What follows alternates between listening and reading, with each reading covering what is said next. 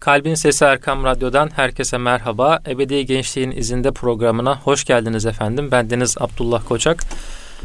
Programı Furkan Özkul abimle icra ediyoruz. Abi hoş geldiniz. Hoş bulduk Abdullah. Abi iyisiniz inşallah. Hamdolsun. Seni sormalı sen de iyisin. Abi bizler de iyiyiz çok şükür. Bugün bir konuğumuz var abi. Evet. İllüstratör ve yazar demek istiyorum ben kendisine. Genç bir kardeşimiz. Onunla inşallah gençlik meselelerinden konuşacağız. Burak Genç e, yanımızda. Burak hoş geldin sen de. Merhaba, hoş buldum. Teşekkür ederim. Nasılsın Burak? Sen de iyisin. İyiyim, Allah razı olsun. Siz de iyisiniz inşallah. Bizler de iyiyiz çok şükür. İnşallah dinleyicilerimiz de iyidirler, sıhhatliler diyelim. Burak istersen seni bir kısaca tanıyalım. Ondan sonra diğer meselelere geçeriz diyelim. Tabii. E, ben İstanbul Üniversitesi'nde Türk Dili ve Edebiyatı bölümü son sınıf öğrencisiyim. E, bahsettiğiniz gibi illüstrasyonla ilgileniyorum, yazılarla ilgileniyorum. E, halk edebiyatı ile ilgilendiğim için o alanda yazılar yazıyorum. Bu alandaki yazılarım Cins dergisinde çıkıyor. Hark dergisinde ve Okur dergisinde de çizimlerimle yer alıyorum. Aynı zamanda Genç Derneği'nde staj yapıyorum. Bir de herhalde üniversitede bir kulübün yöneticiliğinde bulunuyorsun değil mi? Evet, İstanbul Üniversitesi Genç Yazarlar Kulübü'nün başkanlığını yapıyorum. Orada çok çeşitli faaliyetlerimiz oluyor. Birçok dergiyle gönül bağım var. E, fuarda birçok dergide bulunduk. Evet, evet çok güzel. Şimdi Maşallah. geçenlerde olan dergiciler şey dergi fuarı. Evet. Dergicilik fuarında. Sirkeci'deki. Sirkeci'de. Şimdi standları geziyorum. Burak bir o standta, bir o standta. Bütün standların sanki işte içerisinde yer alıyor. Evet. Ee, hani her masada varız der gibi meydandaydı. Maşallah kendisini genç yaşta çok iyi yetiştirmiş bir kardeşimiz. Evet. Biz de şu an yazı işlerinde birlikteyiz evet, Burak'la. Evet. Aslında tasarımcı olarak gelmişti Burak. Tabii e, tasarımcı olmakla birlikte e, yazıdan da anladığı için yazı işlerinde de güzel e, çalışmalar ortaya koyuyoruz birlikte inşallah diyelim tabii ki. İnşallah. Evet. Ben şunu çok, çok merak ediyorum. Yani bir taraftan illüstrasyon var, bir taraftan yazı var. Bunlar birbirinden kopuk şeyler değil. Ama e, bakıldığı zaman teknik olarak da çok farklı şeyler. Yani yazı yazan bir insan illüstratör yapamayabilir, anlamayabilir. Çünkü bu teknik bir iş aynı evet, zamanda. Hani programları var. İşte bir yeteneğin olması lazım. Çizim yapabiliyor olman lazım. E şimdi bir taraftan da yazı yazıyorsun. Bunlar ikisi birbiriyle karışmıyor mu? Yani şunu demiyor musun? E, ya ikisiyle de uğraşmak zor. Bir tanesini tercih edeyim demiyor musun? İlk soruyla böyle başlayayım ben. Çünkü evet. bu kısmı merak ediyorum teknik olarak Abdullah. Evet, bu hepimizin merak ettiği evet. bir konu değil mi? Dergide evet. Çünkü özellikle. Cins dergisinde yazı, yazısı çıkıyor. Genç evet. dergisi.com'da yaz, yazın çıkıyor değil mi? Evet. Orada da çıkıyor. Ee, bir taraftan Okur dergisinde çizim yapıyor. Hark dergisinde çizim yapıyor. Şimdi bakıldığında çok farklı dallar. Evet. Bunların arasında git gel yaşamıyor musun? Ee, aslında bu ikisini de birbirini beslemesini istiyorum. Bunun yönde çalışıyorum kendim. Yani en başta zaten çizim bu şekilde başlamıştı. Ben bir şeyler yazıyordum, karalıyordum. Bunları hayal dünyamda daha iyi canlandırabilmek için onları resmetmeye çalışıyordum. Sonrasında bunlar birbirini besleyecek noktaya geldiler. Şu anlamda e, ben halk bilimiyle ilgileniyorum dediğim gibi. Masallar, mitoloji bunlar benim ilgi alanım. Halk hikayeleri. E, ve bunları resme dökmek istedim. Yani bunların görünür olmasını istedim biraz da. Bu anlamda e, bir şeyler üretmeye çalıştım. E, aynı şekilde çizimlerimi de yazılarım besliyor. Bir şeyler üretmiş oluyorum. Bu şekilde mi diyorsun? Ya evet. Bu da çok güzel. Yani evet. birbirinden kopuk ama birbirini besleyici bir e, tarza dönüştürmen. E, ikisini de aslında güçlendiren bir unsur. Evet. Hem yazıyı hem tasarımı güçlendiren bir unsur. Bu e, çizim noktasında yani ben biraz daha mana katmak istiyordum aslında çizimlere. E, hani ne yapabilirim diye. Bu anlamda biraz daha işlevsel olması açısından işte masalları vesaire resme taşıyorum ama e, işte kandil gününde, bayramlarda da resme ihtiyacımız olduğunu düşünüyorum. Çünkü artık e, modern dünyadayız ve modern araçlarla da bunların kutlanmasına ihtiyacımız var. Çocukların gözüne hitap etmesi açısından veya işte gençlerin ilgisini çekmesi açısından e, resimlerle, işte şablonlarla, grafiklerle e, yeni şekilde yeni yollarla da kutlanmalı bunlar. Bu anlamda da işte kandilleri, e, bayramları veya işte e, özel zamanlarda özel birinin vefatında bunların resmedilmesini de önemsiyorum. Bu anlamda bir şeyler yapmaya çalışıyorum. E, bunlar da çizimlerimi besliyor aslında. Güzel, çok iyi. Evet, e, aslında bizim programımızın adı Ebedi Gençliğin İzinde. Bir gençlik programı yapıyoruz.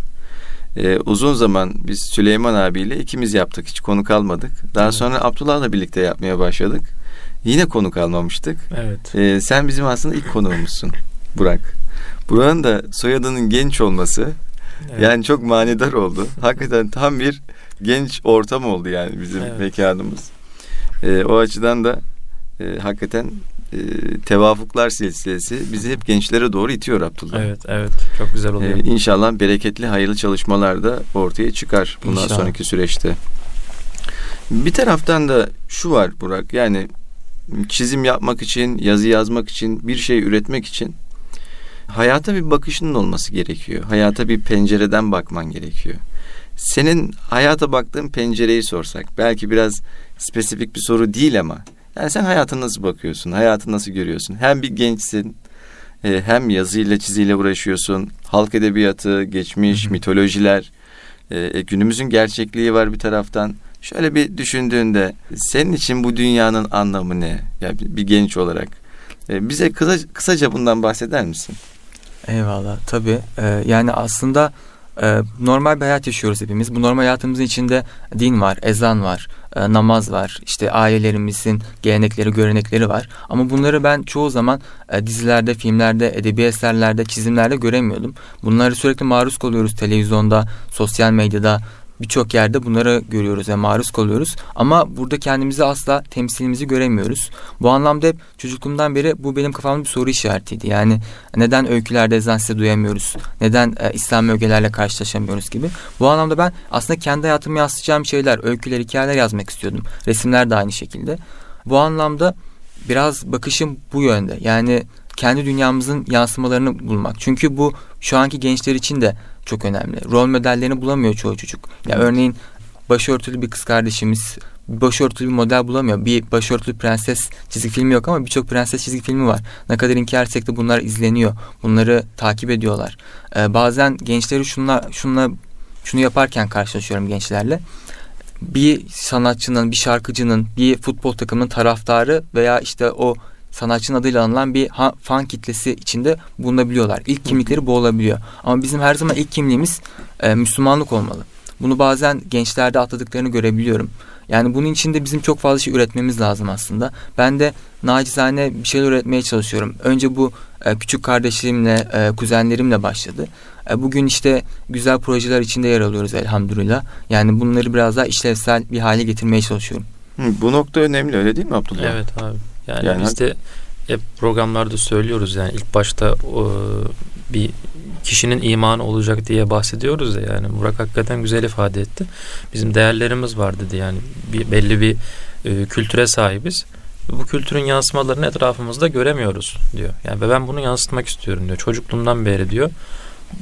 Bu benim için bu soru işaretledi. Benim de aklıma şu geldi şimdi hakikaten çizgi filmleri biraz seyrettiğimizde böyle yani belki Müslümanca işler yaptığını düşündüğümüz e, kanallarda bile o başörtülü kişi genelde yaşlı teyze oluyor. Yani bir kız kardeşte öyle bir şey olmuyor. Hala olmuyor yani böyle çok böyle bebek çizgi filmlerinde daha oluyor gibi ama böyle diğer böyle büyük e, orta işte 7-8 yaşa hitap eden çizgi filmlerde hala o teyze karakterinde var başörtüsü. Aslında şey var yani buradan şu sonucu çıkarıyorum çizgi filmler de olsa yani görsele ve işitsele dahi yani yazıya da dair olmak üzere söylüyorum.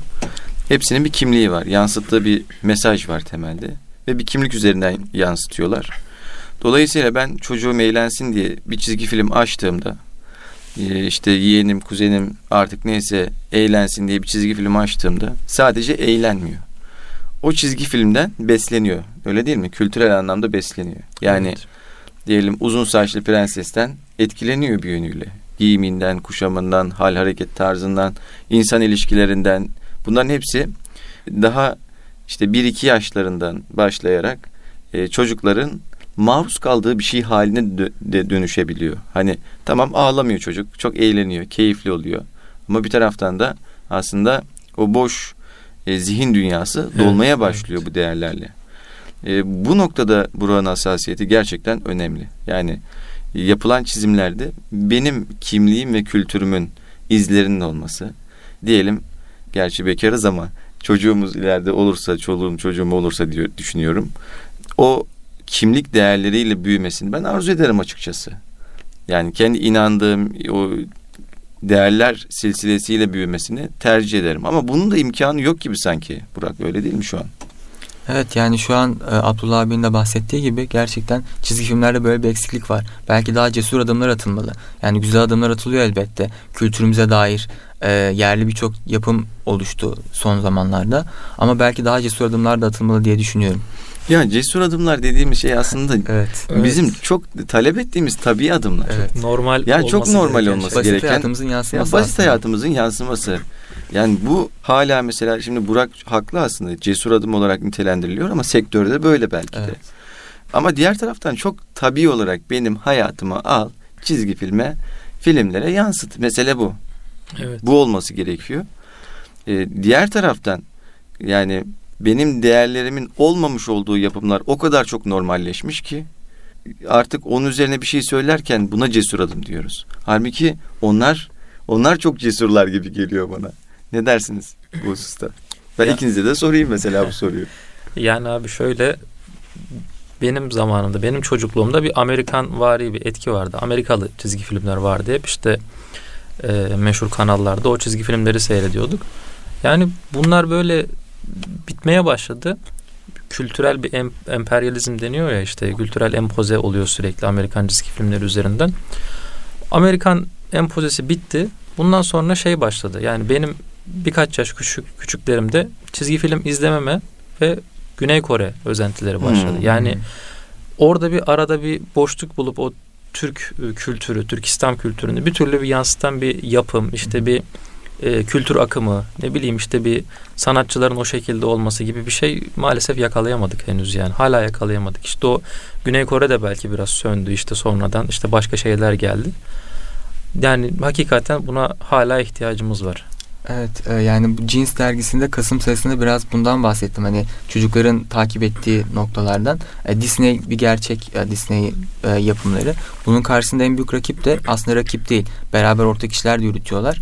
Dağıtımını üstleniyor Disney'nin ama bir e, alternatif olarak e, Japon stüdyoları var. Ghibli stüdyosu. Miyazaki'nin yaptığı filmler var. Ve bu filmler de bu filmlere baktığımızda daha çok böyle doğu kültürünü bize daha yakın bir kültür yansıttığını görüyoruz. Orada işte karakter e, kız kardeşini sırtında taşıyabiliyor. Babaannesine yardım edebiliyor. Temizlik veya yemek yapabiliyorlar. Bunlar çok tabii ve doğal şeyler ama Amerikan kültürü için Amerika'nın bireysellik bireys- bireyselliğe dayalı kültür için çok e, tuhaf şeyler aslında. Yani onlarda bunları görüyoruz ve bunların çok ilgi çektiğini de görüyoruz. Gerçekten Miyazaki filmleri uzun yıllar Türkiye'de çok ilgi duymuş. Hala da duyuluyor.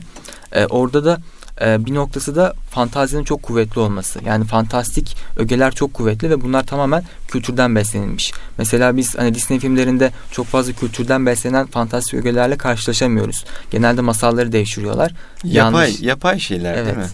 Yapay bir şekilde devşiriyorlar ve e, hani o anki algılarına göre çok değiştiriyorlar bunu. Ama Japon yapımlarında e, kültürden beslenen doğaüstü unsurlar var ve Hı hı. benim aslında biraz derdim de çocukluğumdan beri hayalim de kendi kültürümüzdeki şu an Anadolu'daki Türk kültüründeki doğaüstü motifleri de taşınması. Çünkü biz gerçekten e, cinlerle ilgili anlatan hikayelerle işte gulyabanilerle, alkarılarıyla beraber büyüyoruz. Yani bunlara inandığımız veya bunlardan korktuğumuz bir gerçeklik var. Pratik hayatımızda bunun çok fazla karşılığı var ve yıllarca insanlar dertlerini, e, toplum içindeki sorunları bu ögelerle, bu motiflerle anlatmışlar. İşte Hı hı. şunu yapma bu olur veya çocuğu uyarmak için bir hikaye uyduruluyor veya gerçekten bu hikaye inanılıyor. E, bunlar aslında halkın edebiyatında çok değerli şeyler. Fakat bugün hiçbir şekilde ortaya konulmuyor. Biz bugün hala vampirleri konuşuyoruz. Çünkü vampirler çok güzel romanlara, filmlere, hikayelere aktarılmış. Ama e, bizim canavarlarımız aktarılmamış. Aslında vampirin de tabii bir Türk noktası var Balkanlardan doğduğu için. O da ayrı bir mesele. Değil mi? Romanya, Transilvanya o zaman e, Osmanlı toprağı. Evet. Dolayısıyla Drakula'nın bizimle alakalı bir boyutu da var. Evet çok büyük bir. Bununla alakalı Burak bir yazı yazmıştı. Yine Cins dergisinde bir yazısı çıkmıştı. E, hatta e, meşhur fetvalardan bir tanesi değil mi o da? Evet Ebu Süt Efendi'nin Ebu fetvası. Suud Efendi'nin bir fetvası vardı. E, o mezarların yakılmasıyla ilgili miydi Burak? Nasıldı? Senin yazında vardı o. Evet e, aslında hani e, halk buna inanıyor ve halkın gerçekliği artık bu Hı hı. o noktadan sonra. E, işte halk buna inandığı için mezarları açıyorlar ve işte kazık geçirme ölüye meftaya ve işte yakma, kafasını kesme gibi e, işler yapıyorlar. Orada işte Hristiyan tebaada olduğu için Bu Hristiyan tebaa özelinde herhalde değil mi? Müslümanlarla alakalı bir durum e, değil. işte sanki. sadece Hristiyanlıkla kalmamış çünkü Hmm. beraber yaşadıkları için e, Müslüman mezarları da açılıyor ve işte ama e, vampirci olarak tanımlanan kişiler e, Hristiyan kişiler. Hı İşte haç falan getiriyorlar. Böyle bir gerçeklik ortaya çıkınca Ebu Süt Efendi bir fetva veriyor. Tamam eğer hani böyle bir olay, bir vampir vakası varsa ortada mezarı açıyorsunuz. En azından onu daha saygılı bir boyuta taşıyor ve fetvayı işte hani kafasını kesip ayağını koyun. Hala işte yine olaylar çıkıyorsa e, şunu yapın bunu yapın gibi birkaç pratik öneride bulunuyor. Daha makul öneriler, ölüye daha saygılı önerilerde bulunuyor. Şimdi Hayali Suvar diye bir film vardı. Zannediyorum 99-2000 yapımıdır. Bunu ben çok e, yani küçükken izlemiştim bu filmi. Orada bir tane işte Alman askeri Amerika'da yaşayan bir Alman askeri öldürülüyor. Çok efsane bir asker. Daha sonra bu asker bir şekilde bir cadı tarafından hayata döndürülüyor ama kafası yok. Orada şey dikkatimi çekmişti. Bu adam öldürülürken kafası kesiliyor. e, Başı ayağının ucuna konuluyordu. Bak şimdi Abdullah burada ilginç bir olay var. Yani Ebu Suud Efendi'nin fetvası aradan diyelim yüzyıllar geçmesine rağmen bir Hollywood yapımında bir motife dönüştürülebiliyor. Bir unsura dönüştürülebiliyor. Evet. Yani e, bu sektör hiçbir şeyi aslında atlamıyor. Ama bizde de şöyle bir şey var. Yani muhteşem hikayelerimiz var. Muhteşem gerçeklerimiz de var. Fetihlerimiz var. Yani Kudüs'ün fethi, İstanbul'un fethi başlı başına kaç tane yapımı besleyecek aslında Evet. e, içeriğe sahip. Ama biz maalesef e, acaba teknik yetersizlik mi diyorum ya da meseleye bakıştaki eksikliğimiz mi diyorum. Bunları bir türlü ne yapamıyoruz? E, güzel bir şekilde sunamıyoruz. Yani bunu insanları etkileyecek bir e, tarza dönüştüremiyoruz. Ama diğer taraftan Hollywood sektörü diyelim. Yani hiçbir kökü olmamasına rağmen Amerika Birleşik Devletleri dediğimiz devlet şurada 200-300 yıllık bir devlet yani. Evet. 300 yıl bile değil belki. Bu kadar yakın henüz genç olan bir devlet yani öyle bir şey inşa ediyor ki sektör inşa ediyor ki hep fantastik unsurlarla ve tamamen hayali unsurlarla. Evet. Yani Superman'dir, Batman'dir. Efendime söyleyeyim işte Amerikan Örümcek e, Adam işte var. örümcek adamdır gibi Evet. unsurlar. Ya bunların hiçbir şeyi yok. Hani e, çekiciliği yok. Efendime söyleyeyim e, bir anlamı yok, bir geçmişi yok, bir hikayede yer almamış hiçbir şey yok Evet. aslında. Tamamen fantastik yani hayal aleminde kurgu, yapılan bir kurgu. Ama o filmi izlediğiniz zaman muhakkak surette Süpermen'in yanında olmalıymışım gibi hissediyor insan. Batman'in yanında olmalıymışım gibi hissediyor. Yeni bir mitoloji yapmışlar aslında kendilerine. Olmadığı için geçmişte. Yeni bir mitoloji yapmışlar bugün. Evet yani bu mitoloji üzerinden de aslında kitleleri etkiliyorlar. Evet. Şimdi o filmleri izlediğiniz zaman kimse şunu demiyor. Ben e, diyelim uzaylıların tarafında olayım demiyorsun. Yani uzaylılardan dünyayı kurtarmaya çalışan ya Amerika'nın yanında bir insan Evet. olarak yer almak durumunda hissediyorsun kendini. Her tarafta Amerikan bayrakları vesaire. Yani aslında bu işin politik bir boyutu da var. Evet. Hani tek başına sanat, görsel bir iş değil yani kültürel bir iş de değil. Politik bir boyutu da var. E, bu noktada herhalde daha fazla gayret göstermek gerekiyor Burak. Evet katılıyorum kesinlikle. Yani bugün aslında e, Amerika'da batıdan çok besleniyor tabii Avrupa kültüründen ve o da tükendi aslında. Yani bugün baktığımızda biraz e, o gözle bakıldığında e, doğunun mitleri de çok dikkat çekiyor. Çünkü henüz kullanılmamış. Henüz bu hazinenin kapağı yeni yeni açılıyor ve devşirmeye çalışıyorlar. Yani Harry Potter'ı ben takip ettiğimde e, halk edebiyatımızdan çok fazla ürün bulabiliyorum. Örneğin işte e, Zümrüt Anka Kuşu'nun gözyaşı'nın iyileştirmesi, bir e, yarayı iyileştirmesi vesaire. Bunlar e, doğuda çok fazla doğrudan olan aynı şekilde yani filmde de baktığımda, kitapta da baktığımda e, bizim Ertöşlük destanımızda aynı paralellikte ilerliyor. Yani buraya baktığımızda biz bu bilgileri en iyi şekilde bilebilecek kişileriz. Anadolu'da yaşıyoruz. Yani bu kaynaklara en iyi, en merkez kaynağından ulaşabilecek kişileriz. Ya Orhan Pamuk örneği de mesela kendisi bu kültürün ögelerine en iyi ulaşabilecek kişiydi ve bunları romanlara taşıdığında ne kadar büyük bir ilgi uyandırdı aslında. Hmm. Yani bunları biz sahibiz e, kullanırsak eğer gerçekten büyük kitlelere hitap edebilecek güçteyiz aslında. Evet ya Anadolu toprakları bir de Abdullah yaklaşık diyelim 10 bin belki 15 bin Evet. yıllık süre içerisinde birçok millete ev sahipliği yapmış. Birçok devlet kurulmuş, birçok devlet yıkılmış. Her birisi aslında bir şeyde bırakmış. Yani her birinin bir eseri var bu topraklar üzerinde. Evet. Dolayısıyla o yaşanmışlıklar, o birikimler, o hikayeler e, bir şekilde bizim hayatımızı sızacak kadar etkili de olmuş. Yani Türklerin Orta Asya'dan buraya gelmesi, burada yaşayan halkların eski düşünceleri, kadim Evet. birikimleri hepsi karışmış Evet. ve ortaya aslında çok zengin bir Anadolu kültürü çıkmış. E şimdi az önce dediğin olay çok önemli. E, yani Batı kendini tüketti. Artık her şeyi bitti elindeki. Şimdi Doğu'ya yöneliyor. Doğu mitlerine dedin ya. İşte buradaki tehlike de şu. Doğu dünyasında yer alan o hikayeleri de Batı tüketecek.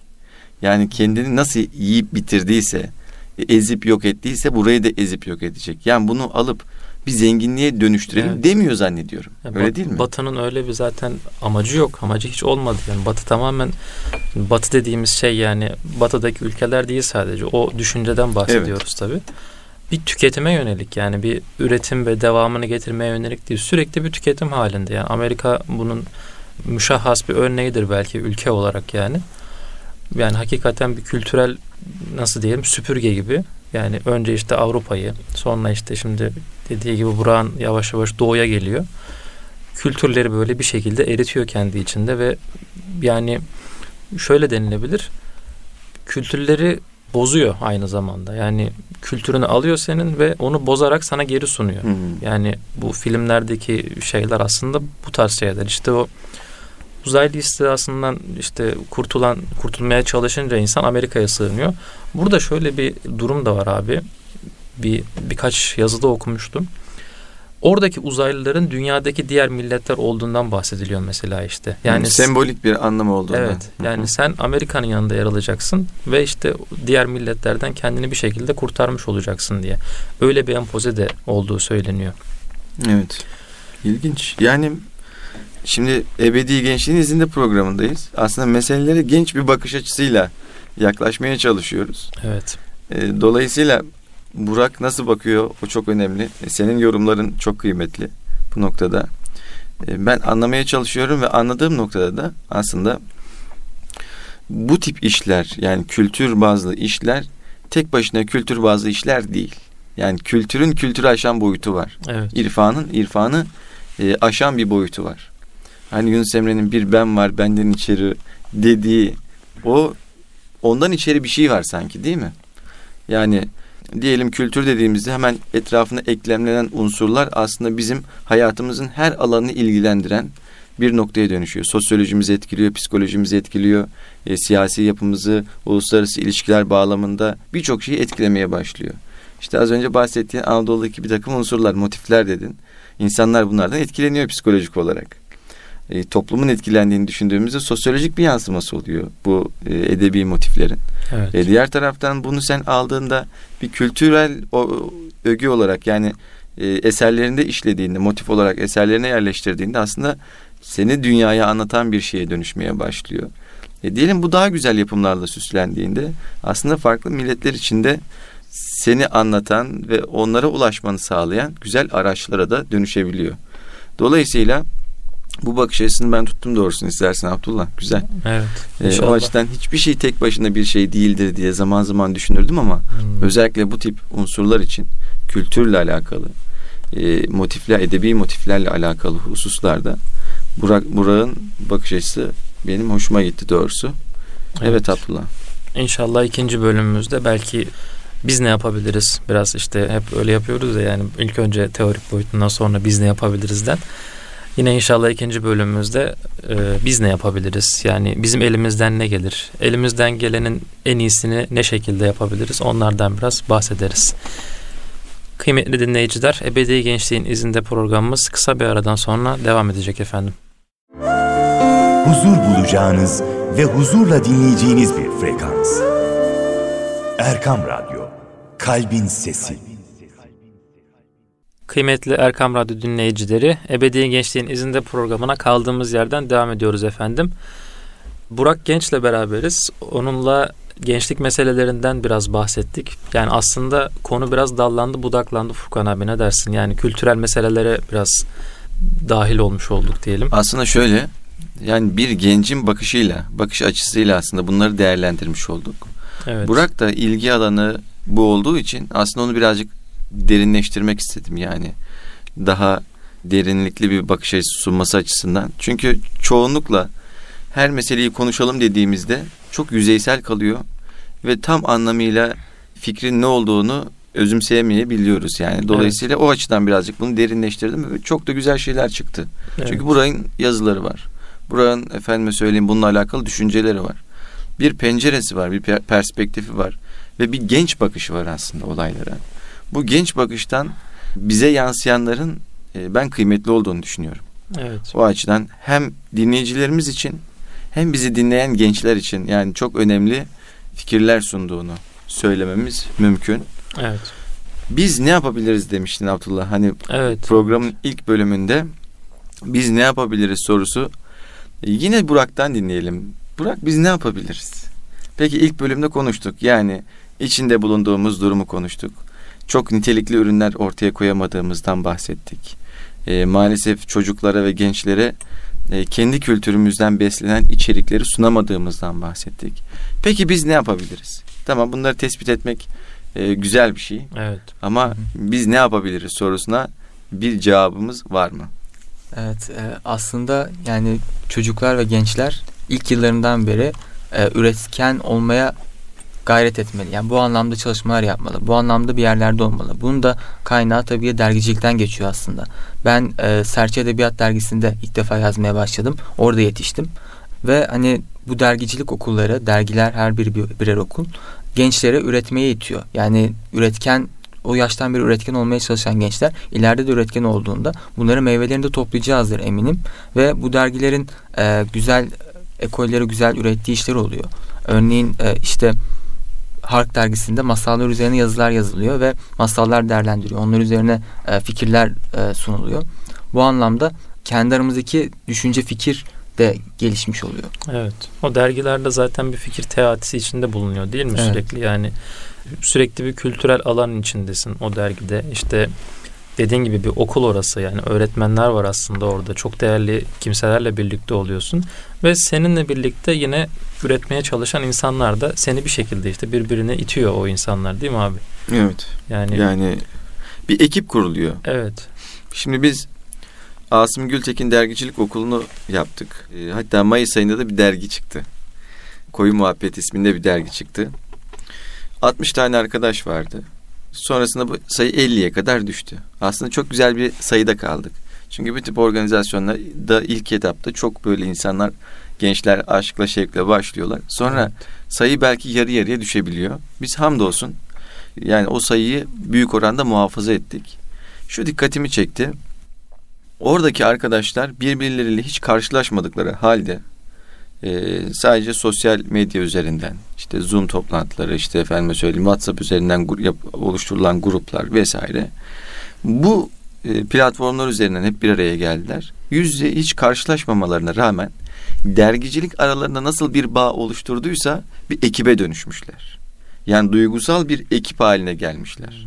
Bak evet. dergiciliğin böyle bir e, tarafı var Abdullah. Yani sadece sen orada insanlarla profesyonel olarak bir arada bulunmuyorsun. Mesela ofis ortamlarında çalışma hayatı içerisinde insanlar daha mantıklı, daha profesyonel düşünüyorlar tırnak içerisinde. Duygusal bağlara çok gerek yok. Beyler, beyefendiler, hanımlar, hanımefendiler. Hep hitaplar bu şekilde olabiliyor. Ama diyelim işte dergiyle alakalı bir iş yapıyorsan, dergicilik yapıyorsan bu noktada daha duygusal bir bağ ortaya çıkıyor. Yani beraber sabahlayabildiğin zamanlar oluyor. Sabahladığın zamanlar oluyor. E fikir alıp veriyorsun. E bir taraftan dergiden bağımsız bir takım meseleleri tartışabiliyorsun. Evet. Yeri geldiğinde gerilebiliyorsun. Yeri geldiğinde çok seviniyorsun. Yani çok farklı hisleri, çok farklı duyguları sana yaşatıyor dergicilik. Yani benim gördüğüm bu şekildeydi. Ve o arkadaşlar ilk defa karşılaştıklarına ana şahit oldum mesela. Sanki 40 yıllık dostmuşçasına bir araya gelmişlerdi. Evet. Yani buradan da koyu muhabbette yer alan tüm arkadaşlarımıza selamlarımızı iletiyoruz. Ee, onları da bu şey bu vesileyle anmış olduk. Ee, yani tabii Burak'tan da dinlemek lazım. Yani sen nasıl görüyorsun? Hani o e, durumu biraz da senin gözünden dinlemek lazım. Ben buna şahit oldum. Orada çok özel bir his oluşuyor diye düşünüyorum.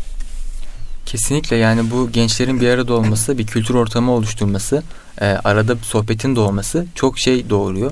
Gerçekten yani biz ne yapabiliriz sorusu orada çok defa soruluyor. Neler yapılabileceği tartışılıyor. Ve dergiler e, bizi kültür anlamında, İslam anlamında da çok fazla besliyor. Yani bu Genç dergisinden ve Okur dergisinden de aslında örnek bulmak çok doğal. Orada da örneğin e, İslam'dan haberler noktaları oluyor veya kitap haberlerinde. İşte en son mesela Genç dergisinde şeyi hatırlıyorum. Bir çizer Amerika'da yaşadığı türbanla ilgili sorunları resmetmiş. Hı hı. Bu tabi aslında evrensel bir mesele. Türkiye'de de e, hanım kardeşlerimiz bunları yaşayabiliyor ve bunları karikatüre dönüştürmüş. Bu karikatürlerde büyük ilgi uyandırmış ve e, o yazıda şundan bahsediliyordu. Biz sesimizi duyurmazsak başkaları bizim yerimize konuşacak. Hmm. O yüzden kendi sesimizi kendimiz duyurmalıyız. Yaşadığı sorunları mizahi bir dille anlatmış ve bunlar güzel e, etkileşim almış. Aynı şekilde işte Okur dergisinde de kitap haberlerinde dünyadan haberler alırken aynı zamanda biz hep batıyı bazen takip edebiliyoruz. Bu gaflete düşebiliyoruz ama doğuda da işler doğuyor. Veya Amerika'nın içinde de e, İslami bir takım meseleler çıkabiliyor. İşte Okur dergisinde mesela en son hatırladığım haber çarşaflı bir kadının kitap çıkarmış olmasıydı. Hani bunlar güzel haberler, ümit verici haberler. Bunların da takibinde olmamız gerekiyor. Bunların takip etmemizin yolları da yine dergiler. Çünkü dergi çok güncel bir mesele ve sürekli takibindeyiz, sürekli içindeyiz. Sürekli oradan duyum alıyoruz. Bu anlamda da bu açılardan da dergicilik çok önemli. Yani biz kimiz, e, ne yapabiliriz dediğimizde temelde biz varız kabulünü yerleştirmemiz lazım herhalde. Evet biz varız. Çok doğru. Değil mi? Biz varız dedikten sonra biz kimiz e, sorusunu belki sorabiliriz. Hani her zaman diyoruz ya önce biz kimiz diye bir soralım. Evet. Te- Ama tefekkür biz edelim diye. Tefekkür edelim diye. Hakikaten şimdi düşününce biz kimiz diyebilmemiz için bir varlığımızı kabul etmemiz lazım. Biz buradayız abi diyebilmemiz Aynen. lazım öyle değil mi? Eğer biz kendimizi yok hissediyorsak, yok hükmünde değerlendiriyorsak o zaman kendimizin kimliğini tanımlayacak herhangi bir şeyimiz de olmuyor elimizde. E, sesimiz de olmuyor doğal olarak. Dolayısıyla bizim salt cismimizi ve hareket tarzımızı başkaları tanımlamaya başlıyor Burak'ın dediği gibi. Evet. E, bu sefer de e, hep tanımlanan hani Hegel'in meşhur şeyi vardır ya efendi köle e, diyalektiği vardır. Yani evet. efendi kimdir? Tanımlayandır. Hı hı. E, köle kimdir? Tanımlanandır. Bu sefer bir köleye indirgenme durumu söz konusu oluyor. Bu noktada çok önemli bak. Evet. Yani yapılacak biz kimiz sorusu ve sonucunda ortaya çıkan üründe sen bir şeyi tanımlıyorsun. Sen kendini tanımlıyorsun. Sen karşı tarafı tanımlıyorsun. Sen doğayı tanımlıyorsun. Yani bu sen efendi onlar köle anlamında değil ama yani meseleye bakışını ortaya koyacak ben varım diyecek bir eylem haline dönüşüyor. Bu yönüyle senin söylediklerinden yani dergiciliği bir varoluş hani sizin bir varoluş mücadeleniz ya da duruşunuz olarak söylemek mümkün mü? Evet gerçekten bunu söylemek mümkün. Evet, bu çok önemli bir nokta Abdullah. Yani bu dergicilik olur, e, dernek olur, ne bileyim bir okul kulübü olabilir. Hı hı. Yani bu farklı ortamlarda bu bizim işte biz kimiz ve işte ne için varız? Bunları bu soruların cevabını bulabildiğimiz yerler olur. Yani bu soruların cevabını bulabildiğimiz yerlerde aslında kimliğimiz için bir şeyler üretme çabasında olmamız gerekiyor.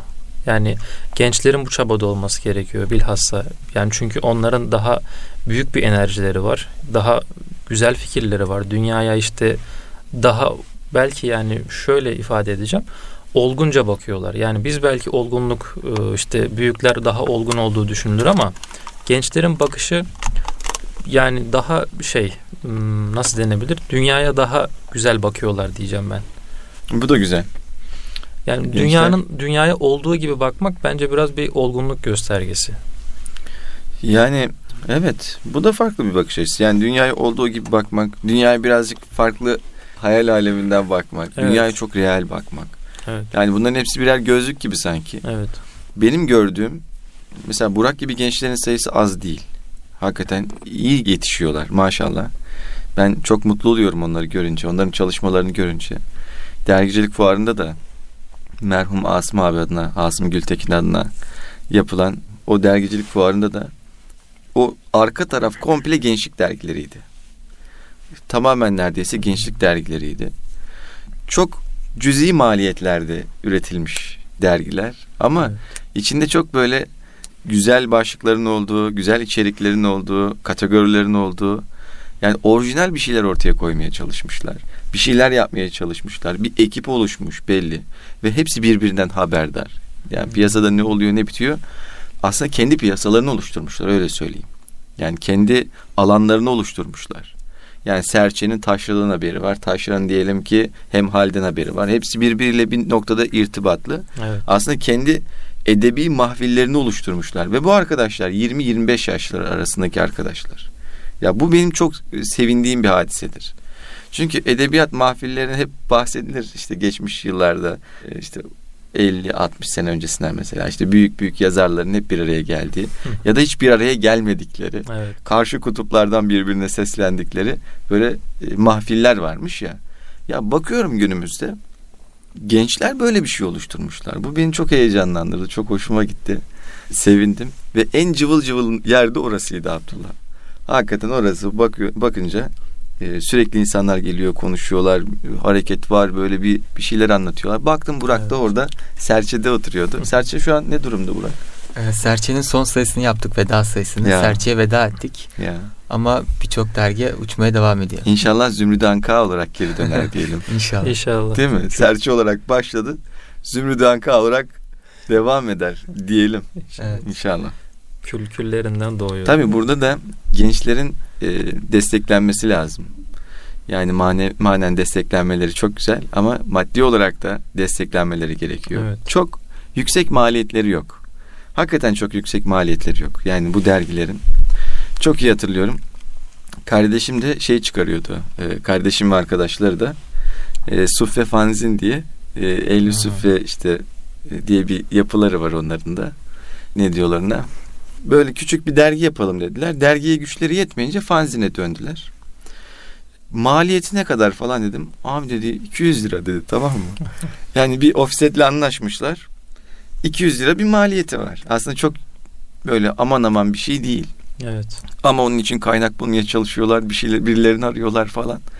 Tabii lise öğrencileri 16 17 yaşındaki arkadaşlar harçlıklarını bir araya getiriyorlar, çıkarıyorlar. E şimdi o dergilerde e, düşündüğümüzde mesela e, kağıda basılan dergiler öyle değil mi? E, kuşe kağıtlar değil. Normal Evet. Saman kağıt. saman kağıt diyebileceğimiz Evet. kağıtlara basılan dergiler de var içlerinde. E, maliyetleri çok çok yüksek olmasa gerek. Bence desteklenmesi lazım. İnşallah buradan bu tip dergileri destekleyecek dinleyicilerimiz de vardır. Dileyen arzu eden olursa bize Erkam Radyo üzerinden ulaşabilir diyelim. İnşallah. Yani destek sağlamak e, Çok önemli Abdullah. Evet, Çok önemli. Çok önemli. Yani genelde destek aranır, e, destek sağlayacak insan aranır. Bazen de destek e, verecek insan aranıyor. Yani o o yüzden bu dediğiniz önemli yani. Destek verecek bir insan bize ulaşsın. Yani Taşra dergisi var işte Evet. Mustafa vardı zannediyorum Mustafa Can değil mi? Taşra dergisinde. Şimdi onlar şey yaptılar. E, e, ESA'yı çıkarttılar. E-dergi formatına çektiler. Yani internet üzerinden zannediyorum. Şu an matbu olarak çıkmıyor. Ya bir bir kapanıyor aslında gençlerin heyecanları, ümitleri. Ya kapanmasın, destek olunsun. Daha fazla gayrete gelsinler. Yani o dergiler para kazanır duruma da gelsin. Yazarlarına bir şeyler ikram edebilir duruma gelsinler. Bunlar böyle ayakta kalacak. Evet. Çünkü bir heyecanla kuruluyor. Birkaç sayılık maliyet hesaplanıyor, çıkarılıyor ama daha sonrası gelmiyor. Yani dergi satışları ortada. İşte her şey malum ama e, bir taraftan bu iş kar elde etmek için yapılan işler de değil. Yani Evet. bir çilesi var bu işin. Evet. E, hem çilesini çekiyor e, hem bir şey kazanmıyor. E, bir müddet sonra hayatın gerçekleriyle de yüzleşince gençler geri çekilmeye başlıyorlar. Çünkü Evet. çalışmaları gerekiyor. Para kazanmaları gerekiyor. Efendim söyleyeyim hayatın içerisinde artık bir birey olarak var olmaları gerekiyor. Dolayısıyla bu heyecanlar, bu motivasyonlar bir müddet sonra sönmeye mahkum oluyor. Sönmesin diyoruz. Desteklensin istiyoruz. Ve de bunlar yani farklı bir açıdan baktığımızda aslında bir kültürü besliyor. Çünkü Tabii. yani aklıma geldi şimdi. Sezai Karakoç işte arkadaşları var. İşte takip ettiği d- dış dünyadan yazarlar var. Bunları insanlara nasıl sunabilirim? Dergi çıkarıyor yani kitap yazmıyor mesela. Tabii. İşte Necip Fazıl yine aynı şekilde yani kitap yazıyor belki ama onun yanında işte Büyük Doğu'yu çıkarıyor. İşte daha başka insanlar da var. İşte Dergicilik aslında bizim bir kültürel iktidar meselesi vardır ya. Onu besleyen çok önemli bir kaynak bence. Yani onun belki de temel yapı taşı denilebilir. Mesela gazeteler günlük oluyor. Evet. Çoğu zaman e, basılıyor. Arşiv yapılır. Köşe yazıları kesilir. işte çantalara falan konulur. Ayrı bir şey ama e, günlüktür yani gazete. Ve bir müddet sonra unutulmaya mahkumdur. Evet. E, kitap uzun sürelidir. Yani bir kitap yazdığınızda 50 sene, 100 sene sonra da bu kitap bir kaynak olarak değerlendirilebilir. Dergi bunların arasında. Yani dergi aylık olarak çıkar ya da iki aylık, üç aylık olarak çıkar ya da dönemlik çıkar neyse.